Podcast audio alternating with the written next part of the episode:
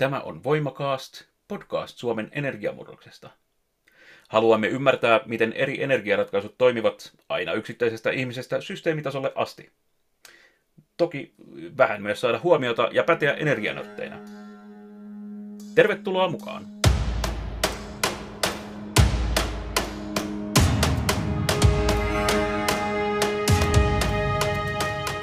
Tervetuloa takaisin. Minun nimeni on Hannu Jaakkula ja seurassani on Juuso Pesälä. Yes.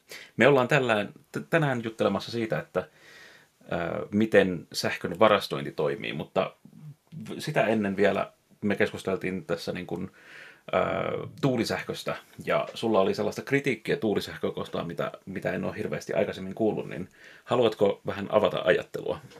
Joo, tämä on tämmöinen päivän ilonpilaus. Mutta siis oikeastaan tuulisähkösopimuksista, joita myydään kuluttajille, niin ne on, no, sieltä on niin kahdella tavalla harhaan johtavia. Et siinä kuluttajalle sanotaan näissä sopimuksissa, että, että sä sitten ostat vaan tuulisähköä, jolloin voi syntyä sellainen mielikuva, että no niin, että nyt minun käyttämäni sähkö on päästötöntä, että nythän minun ei tarvitse niin kuin välittää tästä asiasta, että voin käytellä sähköä ihan vapaasti ja maksan sitä pikkusen enemmän joka nyt ei oikeastaan tietenkään pidä paikkaansa, koska jollain tavalla se sähkö aina tuotetaan sinne verkkoon, ja joo, silloin kun tuulee, niin se tuotetaan tuulelle, ja silloin kun ei tuule, niin ei tuoteta tuulella. Ei se sun sopimus sitä mitenkään maagisesti yhtäkkiä muuta sitä sun käyttämään sähköä tuulella tuotetuksi. Mm. No, mitä sitten niin tarvittaisiin, jos mietitään, että, että tällainen niin kuin tuulisähkösopimus olisi oikeasti sitä, että kaikki se sähkö, mitä sä käytät, niin tehdään tuulella? Mm. Tähän on kaksi vaihtoehtoa. Joko niin, joka olisi hauskaa, jos tämä sopimus olisi, että kun ei tuule, niin sähköt katkeaa. Että sitten mm. sit ei ole sähköä. Toinen vaihtoehto on, että tätä tuottajaa velvoitettaisiin itse varastoimaan niin paljon sähköä, joka on tuotettu tuulella, ja sitten kun se myydään kuluttajille, niin se riittää. Mm. Eli, eli kysymys on siitä, että ei, ei pystytä myymään sellaista asiaa, joka tuotetaan niin kuin vaihtelevasti tällä hetkellä, vaan, vaan pitäisi olla se varastointimahdollisuus siinä. Niin, siis t- tällä hetkellä se toimii niin, että sä saat myydä tuulisähkön nimellä sitä asiaa, kun sä oot tavallaan vuoden mittaan tässä laskentajaksolla, niin olet tuottanut niin paljon tuulisähköä, että se vastaa sitä sun asiakkaiden kulutusta, joka nyt on tietenkin vähän omituista, koska se kuluttajat kuitenkin kuluttaa tiettynä ajanhetkinä, ja sitten niin ajanhetkinä, kun ne kuluttaa, niin se täytyy jotenkin sinne verkkoon tuottaa, ja se päästöt määräytyy tavallaan sen viimeisen yksikön mukaan, mikä sinne kytketään. Mm. No mutta tämä on itse asiassa aika hyvä aasinsilta siihen, että meidän pääasia tänään jutella on, on sähkön varastoinnista. Ja, ja siinä on aika isoja kysymyksiä, mitä pitäisi koittaa ratkaista. Mitä, mitä sulle tulee mieleen niin kuin isoimpina kysymyksinä? Niin, siis tämähän on tietyssä mielessä, jos sähköstä puhutaan, niin tämä on nyt se akileen kantapää, tai se kysymys on juuri tämä varastointi. Ja monet puhuukin tavallaan, että, että, no niin, että tämähän alkaa olla aika selvä juttu tämä sähköpuoli, että kun tuuli on niin halpaa, se on siis sitä käytännössä ainoa tuontomuoto, jota rakennetaan lisää tällä hetkellä niin kuin ilman mitään valtavia tukirakennelmia. Ja se on kaikkein edullisinta sähköä tällä hetkellä, että kun vaan jotenkin voidaan varastoida sitä, niin sittenhän meillä ei ole enää mitään ongelmaa. Ja näinhän se periaatteessa on, mutta se varastointi on vaan kovin vaikeaa tämän vuoksi tämä ei ole sormia napsauttamalla tehty tämä asia. Mm. Mutta tämä nyt ei pelkästään se, että tuotantopuolella on, on ongelmaa, niin kuitenkaan ole se ainoa asia, mikä tähän vaikuttaa, vaan tässä on myös se, että esimerkiksi sähköautoista puhutaan hirveän paljon, eli halutaan saada sähköakkuja ja muita, muita rakennettua kanssa. Eikö näin? Joo, joo nyt sun täytyy vähän täsmentää, mitä sä haet. Niin, ei kun siis mä mietin vaan tätä että kokonaisuutta tässä, että niin kuin sähkön varastointi, niin periaatteessa sä puhuit tästä, niin kuin, ähm, että tuotantopuolella on, on sitä uusiutuvia energiaita mm. ja sitten niin kuin toisessa päässä on sitten niin kuin käyttötarkoituksissa, sähköakuissa ja muissa, ja sitten se, että miten miten sen tota, kapasiteetin pystyy siirtämään sieltä, sieltä niin kuin sähkön tuotannosta sinne loppukäyttäjiin silloin, kun sitä tarvitaan, niin siinä, siinä just tämä varastointi tulee Joo, siinä, se on tavallaan just se problematiikka. Eli niin, sehän menee niin, että kuluttajat käyttää sähköä silloin, kun ne sitä kuluttaa. Eli jos katsoo vaikka vuorokausitasolla, niin päivällä kulutetaan yllättäen enemmän ja sitten viikkotasolla niin arkipäivinä käytetään enemmän kuin viikonloppuisin ja sitten ne on, että totta kai sitä voidaan sopeuttaa myös sitä kulutusta, mutta siihen ihmiset ei ole varmaan hirveän innostuneita, mm. jolloin tarkoituksenmukaisesti että se tuotanto pystyisi joustamaan. Ja tähän asti se joustavuus on tehty fossiilisia polttoaineita polttamalla. Ja koska sitä täytyy luopua, niin jollain tavalla pitäisi saada semmoista tuotantoa, joka joustaa. Ja tämä on se kohta, missä aletaan puhua sitten erilaisista sähkön varastointitavoista. Mm. Mitä, mitä juttuja niin kun sun mielestä on tärkeimpiä, kun aletaan puhua sähkön varastoimisesta sähköakkuihin erityisesti? Niin. Sisään tässä on, niin on olemassa muitakin tekniikoita kuin sähköakut siihen varastointiin, ja me ehkä puhutaan niistä enemmän vielä myöhemmin lisää, mutta nyt oli vähän niin kuin tarkoituksena puhua näistä sähköakuista. Mm. Mm, mutta siinä on siis se uusiutuvan tuotannon lisääntyminen, sitten tämä lauhdekapasiteetti, ja sitten tämä, niin kuin, minkä takia tämä on erityisen ajankohtaista, niin on tämä sähköistymisen ja sähköautojen lisääntyminen. Että se on sen tavallaan taustalla. Että minkä takia tämä on niin kuin hyvin ajankohtainen ja kiinnostava kysymys. On, on myös käynyt niin, että sähköakkuteknologia on kehittynyt paljon viimeisen parinkymmenen, 30 vuoden aikana, mm, mikä on sinänsä ihan mielenkiintoista, koska sitä ennen se ei kehittynyt hirveästi. Se oli hyvin pitkään hyvin samanlaista, mitä se oli ollut vuosikymmeniä, jopa vuosisatoja. Hmm. Eli, eli tässä niin kun, jos miettii 90-lukua, niin, niin, niin sellaisia teollisuuden aloja, mitkä selkeästi on vaikuttanut tähän, on ollut esimerkiksi mobiililaitteiden kehitty, kehittyminen, mm. joka, niin kun, jos miettii vanhoja vanhoja kännyköitä, niin nehän oli aivan hirveän isoja kokonaisuuksia. Nyt ne on hyvin, hyvin pieniä ja kuitenkin voi käyttää, käyttää silleen niin kun, ö, ottamaan yhteyttä toisiin ihmisiin ympäri maailmaa. Niin, niin, niin kyllä sen, sen huomaa ihan tällaisena niin kuin käytännön asiana. Mutta jos miettii sitten tällaisena... Että et niin mitkä ne on ne isoimmat kysymykset esimerkiksi sähköautojen suhteen, niin, niin, niin mitä, mitä sit niin kuin, miltä se alkaa näyttää, ähm, että et mihin suuntaan me ollaan menossa näiden akkujen kanssa. Et sä sanoit, että, että, että niin kuin teknologia on kehittynyt, mutta sitten jotain muuta tulee sitten rajoituksia vastaan. Niin, siis tämä mihin viittasit, niin on tämä litium, litium-ioniakut, jotka mm. tosiaan tuli silloin 90-luvulla ja ne oli aluksi hyvin kalliita, hinta on alentunut liittyen juuri siihen, että niitä on käytetty paljon ja asiaa on myös tutkittu paljon. Tästä itse ihan hiljattain julkaistiin tutkimus siitä, jossa arvioitiin sitä, että kuinka iso osuus näistä hinnan alenemisista on johtunut niin kuin tutkimuksesta ja kuinka iso osuus vaan tästä niin kuin skaalautumisesta, että tuotetaan enemmän ja talous toimii paremmin. Niin. Mutta mm. tutkimus oli se pääasiallinen syy.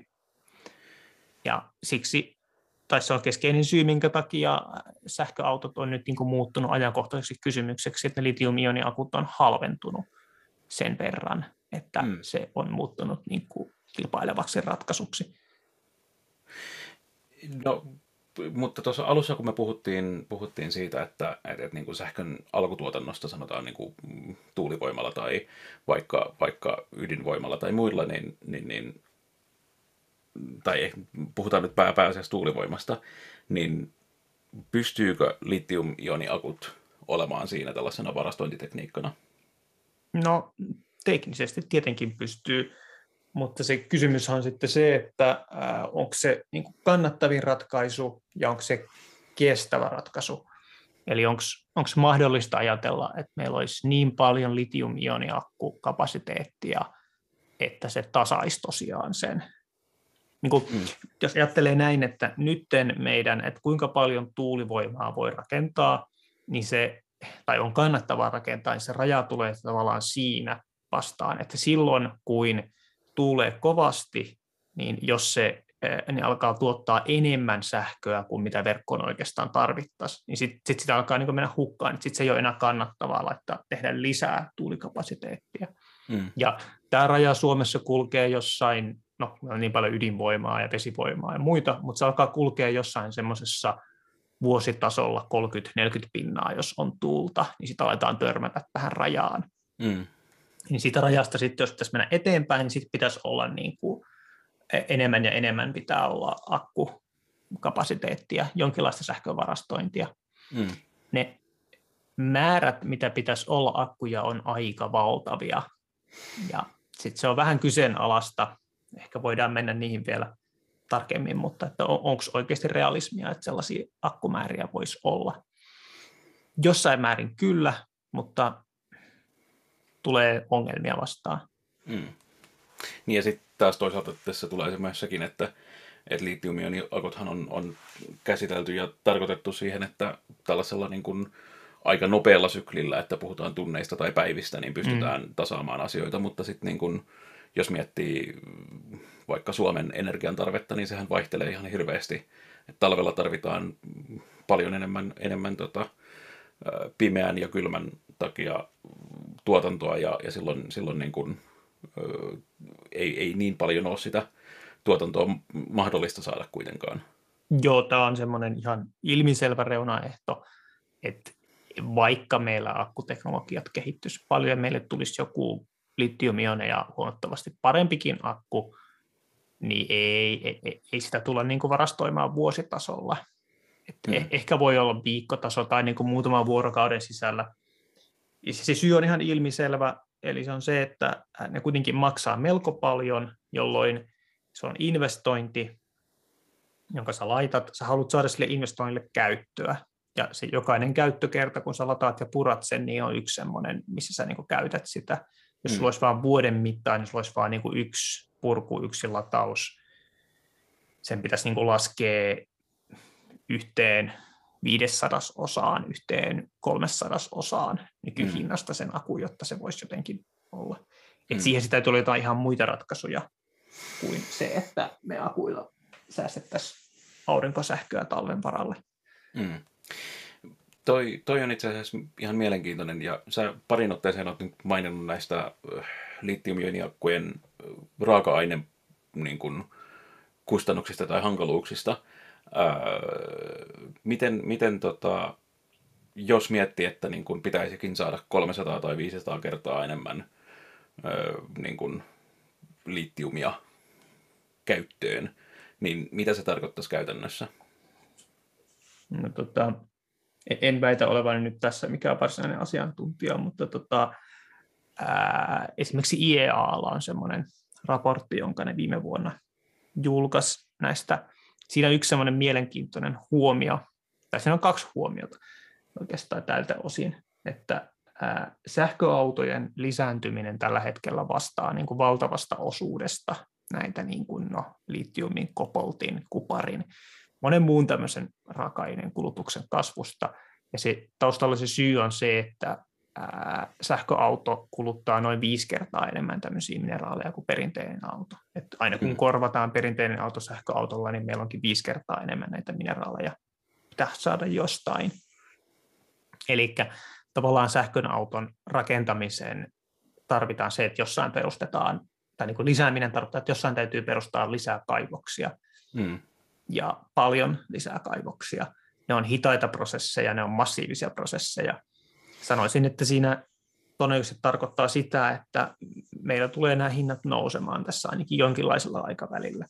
Mm. Ja sitten saattaa syntyä keskusteluja siitä myös, että kun ne hinnat nousee, että onko nyt sitten oikein, että me rakennetaan tämmöisiä sähköautoja, joihin menee, jos vertaa vaikka niin kuin puhelimen akkua ja tämmöisen sähköauton akkua, niin se mittakaava on niin kuin yli 100 000 kertaa enemmän mineraaleja menee siihen sähköautoon kuin tähän puhelimen akkuun, että onko niin se järkevää, että se käytetään tähän auton mm. akkuun, kun sitten kehitysmaissa jää ihmisiä ilman puhelimia. Mm. Että tämmöisiä probleemeja varmaan tulee vastaan. Joo, ja siis toi mitä sä sanoit tästä, niin kun, että viisi kertaa enemmän tarvitaan raaka-aineita, niin sehän tarkoittaa niin kun eri puolella maailmaa sitä, että, että niin kun just voi, joudutaan kaivamaan enemmän ja useammassa paikoissa ja, ja sitten mahdollisesti sellaisissa paikoissa, missä ei, ei olekaan niin paljon tota, mineraaleja helposti saatavilla, jolloin, jolloin sitten se vielä laajenee se niin kuin kaivostoiminnan vaikutukset siihen ympäristöön. Niin, no taustakeskustelussa mainitsit talvivaara, mikä minusta on ihan mm. hyvä esimerkki, että siinähän on just se, sieltä tulee itse asiassa just näitä mineraaleja, mitä tässä tarvittaisiin, nikkeliä, kuparia, kopolttia. E, ja se, mitä, missä talvivaarassa on kysymys, niin siitä, että siellä on paljon niitä mineraaleja kyllä, mutta ne on niin kuin aika köyhä se esiintymä, niin täytyy tehdä todella massiivinen niin kuin operaatio siinä sitten, kun sitä lähdetään rikastamaan ja mm. ympäristövaikutukset on sen mukaisia.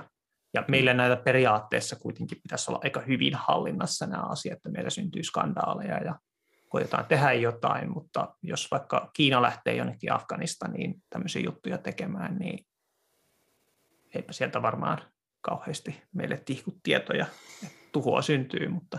Hmm. Hmm. Tämä onkin, eli, eli nyt aika, aika selkeästi voisi jopa sanoa, että, että tällainen sähkön varastointi akkuteknologian kanssa ja litiumakkujen erityisesti, niin ei, ei tule olemaan sellainen niin kuin, realistinen vaihtoehto. No, en mä sitä täysin tyrmäisi, mutta tota, siihen liittyy selkeästi enemmän ongelmia kuin mistä nyt niin kuin ääneen puhutaan. Mm. Mm, sinänsä en myöskään pitäisi, niin kuin, esimerkiksi nämä sähköautot, niin totta kai ne tulee yleistymään. Niin kuin se on teknisesti sähköauto on ylivoimainen niin kuin verrattuna polttomoottoriautoon. Mm. Et jos nämä niin kuin ratkaistaan vaan nämä ongelmat, niin sitten, mutta se vaatisi just sitä uuden akkuteknologian kehittämistä, mm, ehkä myöskin niin kuin sen auton konseptin miettimistä uudelleen, että tarviiko olla niin, että jokainen omistaa tämmöisen oman auton, että jos, jos niitä olisikin sitten viisi kertaa vähemmän vaikka, että mm. enemmän jaetaan, niin sittenhän se ongelma, eh, ongelma ei tavallaan oiskaan. Mm. Tämä on mielenkiintoinen, eikä mitenkään hirveän yksinkertainen kokonaisuus kyllä. Ähm, mutta jos miettii sitä, että, että niin kuin, miten, miten just voitaisiin tuoda taloudellisemmaksi käyttää akkuteknologiaa tai akkuja tällaisissa jutuissa, niin mitä, mitä juttuja siinä tarvitsisi ottaa huomioon? Jaa, nyt, nyt pistit pahan. Mä, äh, yksi on siis ihan, että tämä on tavallaan siis suunta siinä mielessä, että totta kai täytyy niin kuin käyttää niitä akkuja, että syntyy semmoinen niin kuin aitoa taloudellista toimintaa sen ympärille, syntyy intensiivejä tutkia sitä asiaa, että silloin se niin kuin yleistyy, mutta ehkä mä sanoisin, niin että ei kannata yrittää pakolla puskea sitä prosessia nopeammaksi kuin mitä se niin kuin luonnollisesti on. Mm. Et en, en, en ole esimerkiksi ihan vakuuttunut, että näistä vaikka polttomoottorista tullaan luopumaan niin nopeasti kuin nyt on sanottu. Ja myöskin vähän ihmettelen, että mitä siinä oikeastaan nyt ajetaan takaa, koska ei ne edes vastaa niin, kuin niin isoa osaa päästöistä, että mm. siihen tarvitsisi noin valtavasti juuri siihen asiaan kiinnittää huomiota. Miksi esimerkiksi vaikka vastaavassa mittasuhteessa ei puhuta niin kuin meidän ruokavaliosta, niin mm. lihan lihan syönti, lihan käyttö on niin kuin isompi päästölähde kuin globaalisti kuin oikeastaan kaikki liikkuminen. Mm. Ja niin kuin on vähän tämmöisiä, että sitä ei ohjaa ehkä niin kuin ne tieteestä tai ilmastonmuutoksen torjumisesta lähtevät tavoitteet, vaan jotkin muut tavoitteet. Mm. Tai ehkä mä heitän vaihtoehtoisena ajatuksena myös sen, että vaihtoehtoiset tarpeet siitä. Mm, että et, mm. et niin kun on paljon helpompi nähdä, että ö, esimerkiksi auto tai linja-auto tai kuorma-auto, joka, joka niin kun päästää niitä pakokaasujaan, että a, tässä niitä päästöjä tulee, versus mm. sitten se, että, että, että niin kun tässä on tämä perheateria, minkä syön, joka, joka sitten niin onkin niin kun yhteismitaltaan suurempi vaikut, vaikuttava tekijä. Mm. Mm. Mutta itselle mielenkiintoista, kun tässä tuli nyt tutustuttua näihin akkuihin ja pattereihin, niin oli, oli muun muassa se, että tähän on oikeasti niin tosi vanha tekniikka. Et mm. Nyt puhutaan siitä, että nämä on niin kuin hirveän uutta tavaraa, niin itse asiassa ensinnäkin patteri on vanhempi kuin sähköverkko, mm. ja mä olisin veikannut, että se on 1800-luvulta, mutta se olisi 1700-luvulta. Hmm. Et, et siellä on tehty jo ensimmäisiä. Esimerkiksi tämä sana batteri, batteri on itse asiassa Benjamin Franklinin no, 1749 käyttämä termi, tai siis sillä löytyy papereista, että on käytetty tätä. Ja se oli niin kuin se viittasi sellaiseen niin kuin useasta sähkökemäisestä parista yhteenliitettyyn järjestelmään. Mm. Batteri, se niin kuin, monta yhdessä. Ja se oli siis, että sähkökemiallisista pareista ensin tehtiin sähköä. Mm. Kyllä, kyllä. Ja sitten taas, taas toisaalta toi vähän yllätti, kun sanoit ton, että sähköverkkoa vanhempi keksintö, mutta onhan se ihan, ihan järkevää siinä, että pitää ensin löytää se teknologia, hmm. mistä puhutaan, ja sitten sen jälkeen aletaan rakentamaan niitä niin kuin infrastruktuuria sen ympärille, niin kuin sähköverkkoa sitten myöhemmässä hmm. vaiheessa. Hmm. Niin, näin. Ja nyt, jos viime, nykykeskustelua kuuntelen, tulee sen mielikuva, että sähköverkko on semmoinen muinainen keksintö ja sitten battery, patterit, akut on niin kuin uusi juttu, jolla se korvataan, niin kyllä se on niin kuin mennyt toisinpäin alun perin, että on ollut juuri mm. sitä pientä hajautettua ja sitten myöhemmin on syntynyt ne verkostot. Mm. Myöskin hän on ladattavat akut on varsin vanhoja, että sittenkin voidaan sanoa, että nekin on vanhempia kuin ne sähköverkot. Ja siellä on, tav- tavallaan voi jopa sanoa, en ole nyt ihan varma, mutta ainakin niin kuin ensimmäisten autojen joukossa oli akkukäyttöisiä autoja. Hmm. En nyt menisi vannomaan, onko ne jopa vanhempia kuin polttomoottoriautot, mutta kyllä ne oli siellä hyvin siellä 1800-luvulla hmm. kokeiluvaiheessa.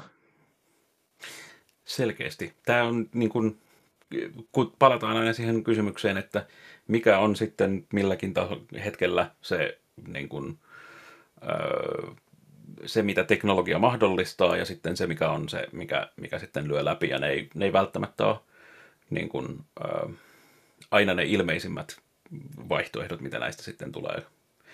Eli, eli tota, jos, jos miettii, miettii nyt tätä niin kuin akku, akkujen ja pattereiden käyttöä öö, ja, ja sitten sitä, että miten, miten tässä tilanteessa niin kuin voidaan lähteä miettimään eteenpäin. Että mitä sä sanoisit, että öö, pitäisi tapahtua tai mitä sä toivoisit, että, että tapahtuisi niin kuin akku- ja batteri käytön ja teknologian ja muiden kanssa? Niin. No, no siis aika ilmeisesti se näyttää, että se niin kuin tavallaan lisääntyy kyllä ja siis sehän on tämmöinen, että siellä, missä sähköverkkoa ei ole saatavilla, niin meillä voisi olla niin kuin moni isoja alueita maailmassa, johon ei ehkä rakenneta sähköverkkoa samassa mielessä, missä nyt Afrikka tulee nyt ehkä ensimmäisenä mieleen. että kun siellä tosiaan aurinko paistaa ympäri vuoden käytännössä joka päivä, niin aurinkopaneeleilla on tosi helppo tuottaa sähköä. Ja sitten jos siihen kytkee kylkeen ää, nykyistä halvemman akuston, niin tavallaan se koko sähkökysymys on ratkaistu sillä. Mm. Ja se on tosi niin kuin näppärä luotettava teknologia, varsinkin sellaiseen tilanteeseen, jos se on vähän epävarmaa se, että kuinka luotettava se maan infrastruktuuri ylipäätänsä on, niin sä pystyt niin kuin varmistaa sen, että sulla itselläsi on mm. sähköä. Et, et se on tämmöisen niin kuin tilanteeseen, jossa ei voi luottaa oikein siihen, että semmoiset isot verkostot toimii, mm. niin siinä se on hyvä. Mä itse mun näihin palaamme varmaan itse myöhemmissä jaksoissa, mutta mä uskon, että sähkövarastointia tullaan tekemään muilla tavoilla kuin sähköakuilla ehkä tässä niin näköpiirissä olevassa tulevaisuudessa.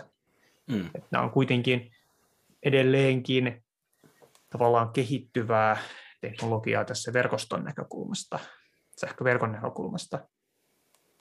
Kaikissa näissä, niin kuin, kyllähän mehän käytetään päivittäin litiumioniakkuja, kaikki me. Että meidän kaikissa sähkölaitteissa on sellaisia, ja sellaisiin ne sopii oikein hyvin. Hmm. Kyllä, mutta, mutta sitten just tämä siirtymä siitä, että näkee, näkee puhelimessaan olevan akun ja sitten miettii, että no tällähän voisi niin kuin, vähän vaan lisäämällä mittakaavaa niin hoitaa tota, sähköauton jutut ja sitten vielä vähän lisäämällä mittakaavaa, niin sitten voitaisiin hoitaa näitä, näitä tota, sähköverkon ongelmia. Niin se, se, se ajatus on hirveän helppo saada näin intuitiivisesti, mutta se ei sitten niin kuin selkeästi ole se oikea vastaus niin sanotusti, että, että niin kuin, kun, kun alkaa katsoa, että missä, missä rajoitteissa mennään ja miten menee, niin... Hmm. No siis se on kallista ja haisee siltä, että se ei ehkä tule kuitenkaan ainakaan nopeasti muuttumaan riittävän edulliseksi. Mm. Et teknisesti ja... kyllä mahdollista, mutta se ei ole se kannattavin tapa tehdä sitä. Kyllä, ja niin kuin, kyllä jotenkin sellainen ajatus siitä, että pitäisi, pitäisi niin kuin viisi talvivaaraa avata vielä lisää tässä, että, että saadaan niin kuin sähköautojen tarpeisiin tarpeeksi näitä juttuja, niin kyllä se vähän, vähän hirvittää, että mitä siinä sitten voisi käydä. Joo, kyllähän se nyt sinänsä vähän hirvittävä ajatus on. Voi olla, että ne täytyy kuitenkin avata ne viisi talvivaaraa, että meidän pitää mm. vaan saada paljon paremmat systeemit. Siinähän tuli niin kuin kaikenlaisia niin kuin ihan mokia siinä systeemissä. Ja emme tiedä, mikä pakkomielle suomalaisilla on lähteä juuri tämän tyyppisiä tekniikoita aina kokeilemaan ensimmäisenä. Että mm. Olkiluoto 3 oli vähän samantyyppinen juttu, että, että tämmöinen valtava megaprojekti ja kokeillaan ensimmäisenä tämmöisen rakentamista. Mm. Että eikö, eikö voisi yrittää, että kokeillaan ensin jossain pienessä mittakaavassa tämmöisiä uusia ratkaisuja, että onko pakko mennä heti megasysteemeillä kokeilemaan. Se jotenkin, ymmärrän mitä sä tarkoitat, mutta mun äidin puolen pohjalainen veri jotenkin, jotenkin ymmärtää myös tämän tällaisen, että nyt, nyt lähdetään tekemään isosti. Kyllä, ja... isosti ensimmäisenä maailmassa, joo. Juurikin näin. Hei, mutta kiitoksia tästä keskustelusta. Mun, mun ainakin ajattelu tässä vähän kehittyi eteenpäin siinä, että mitä, mitä mahdollisuuksia ja mitä rajoitteita on, on tälleen niin kuin sähkön varastoinnilla ja erityisesti litium-ioniakuilla. Joo, ja varmaan että se jatketaan näistä, vaan näistä mahdollisuuksista lisää, jos siirrämme akut sitten syrjään seuraavassa jaksossa. Kyllä, näin tehdään. Hyvä. Mutta kiitoksia kuulijoille ja nähdään seuraavalla kerralla. Joo, kiitos. Moi. Tämä oli Voimakaast. Voit auttaa muita löytämään ohjelman arvioimalla podcastin omalla kuuntelualustallasi. Voimakaast kiittää ja kuittaa.